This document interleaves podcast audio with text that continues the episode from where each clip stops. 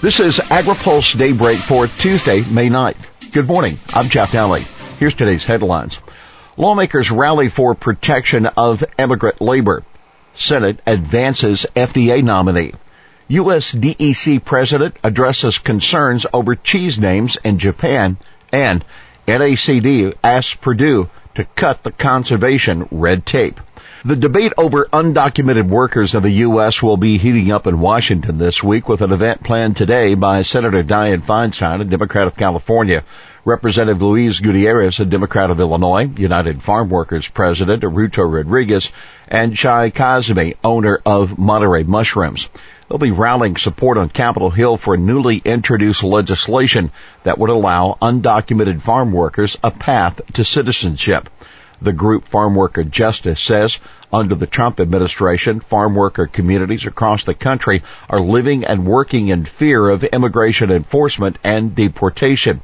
If enacted, this legislation would alleviate that fear by providing farm workers and their families an opportunity to earn legal immigration status. The inability of farmers to secure a stable workforce continues to be one of the top priorities for U.S. farmers who often rely on undocumented workers to pick the fruit, harvest the vegetables, and keep dairy operations running year round. Regardless of the bill's fate, USDA Secretary Sonny Perdue has said it's an issue he's going to take head on.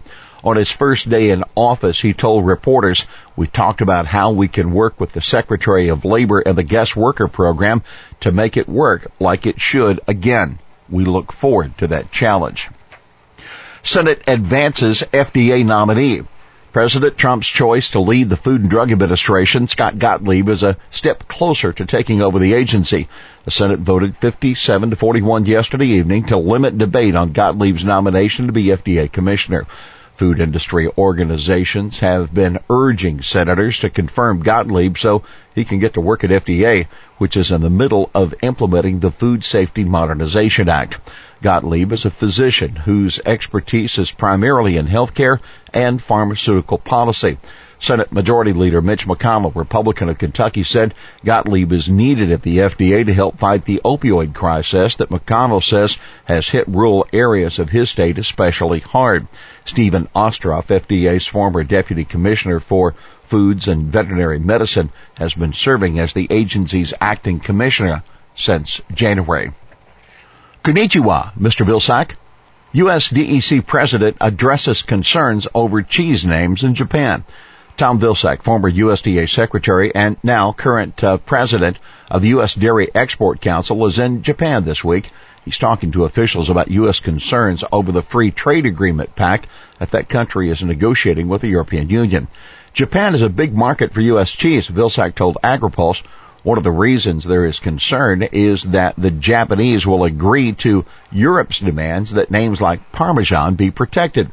The EU calls these protected food names geographical indicators or GIs, and the Europeans want to stop U.S. producers from using them.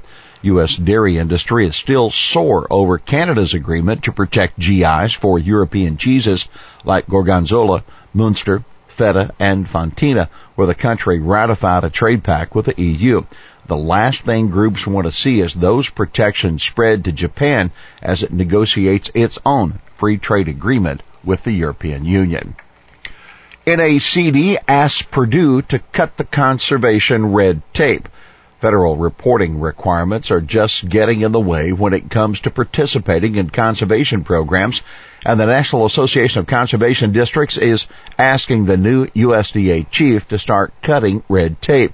In order to enroll in conservation programs, farmers and ranchers must first deal with the complexities of the federal government's System for Award Management, or SAM, and Data Universal Numbering System, DUNS. It's enough to stifle participation, NACD said in a new letter to Agriculture Secretary Sonny Perdue. The letter reads through face-to-face, hands-on conservation planning with landowners. Conservation districts have seen how the SAM and DUNS reporting requirements have imposed burdens on farmers, ranchers, and private forest owners who protect and improve America's natural resources by participating in federal conservation programs. Border guards on alert for flower threat.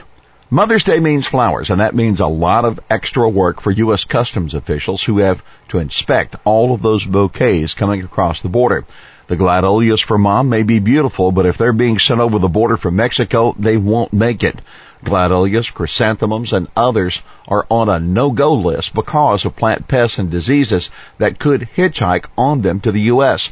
That according to the U.S. Customs and Border Protection Agency. Hector Mancha, an agency director, said this is always a busy week for CBP agriculture specialists. Vigilant CBP agriculture specialists are hard at work making certain that any imported floral arrangements are free from insects, pests, or disease. Well, that is Daybreak for this Tuesday, May 9th. AgriPulse Daybreak is brought to you by McLeod, Watkinson and Miller, America's most experienced law firm in agricultural and derivatives law and by the United Soybean Board. For the latest news out of Washington, D.C., visit agripulse.com. For AgriPulse Daybreak, I'm Jeff Nalley.